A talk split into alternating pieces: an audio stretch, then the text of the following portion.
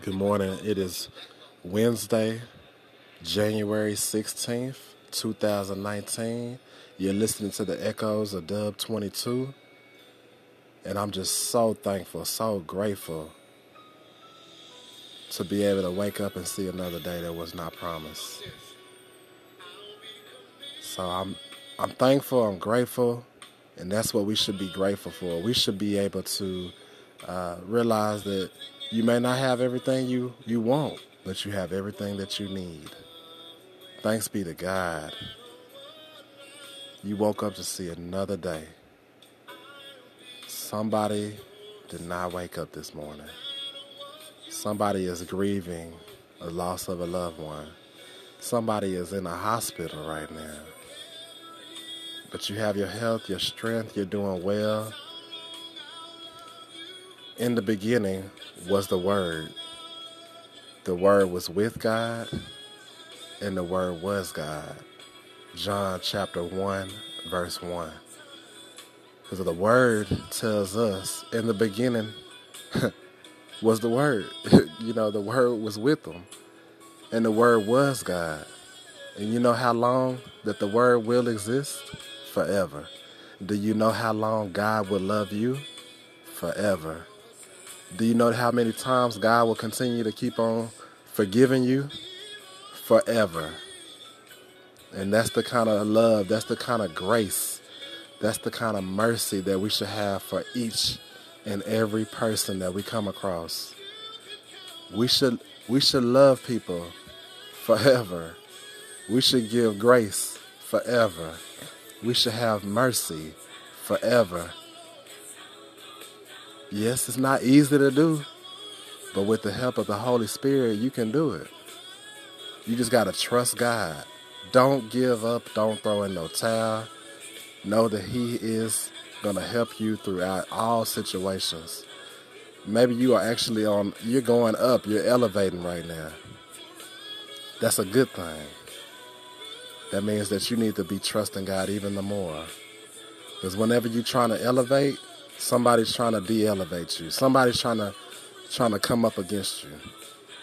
But trust the process because God loves you. How how long? Forever. He's been he's been so good that it doesn't matter what you do. You can mess up. You can go to prison. You can kill somebody. But hey, God still loves you. And so we have to be able to put that mind of Christ on today. Know that in the beginning, God was there. He already knew you before you were shaped in your mother's womb. He knew the plans that He had for you a plan to prosper you, not to harm you, a plan for a hope in the future. He wants to bless you forever it's bigger than you. It's it's your generations after you. We're living off of the prayers of our parents, the the prayers of our grandparents. We're seeds of a of a royal priesthood, a chosen generation. Look, God is so good. You haven't even eyes have not even seen, ears have not even heard nor what has fathomed in your heart what what the Lord is about to do in your life. So how long will you be committed to God? How long will you love God? Cuz God is already going to love you forever. Continue to be mindful that God is not through. you you haven't even touched the surface of so many great things that are going to happen in your life. Trust in God. Trust in God. What you didn't hear what I said the first two times? Trust in God. That's that's that's who you need to trust in. God is the only only person in your life that does not change. The weather changes, the seasons change. time changes, you know, we're going to continue to exhibit and we're going to continue to to go through change. But God never changes. You need some constant in your life. You need somebody that's going to be there through you through the thick and the, and the thin. You're going to need somebody to help pick you up when you're sad, help you in your valley, help you in your low points, help you to get to your high mountaintops.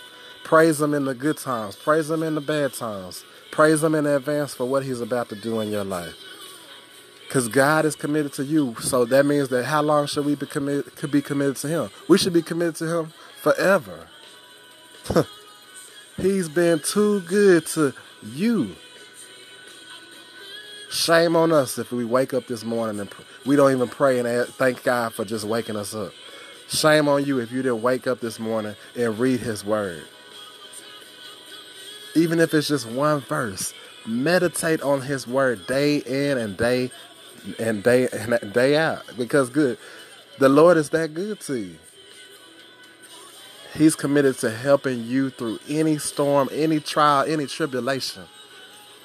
And he's about to bless you, but he's trying to see your character, your integrity, your faithfulness. Can you be faithful enough to trust him, to give him his honor, his glory, his praise, his worship?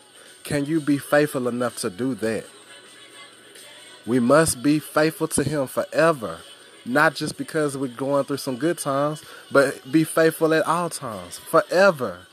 God is that good.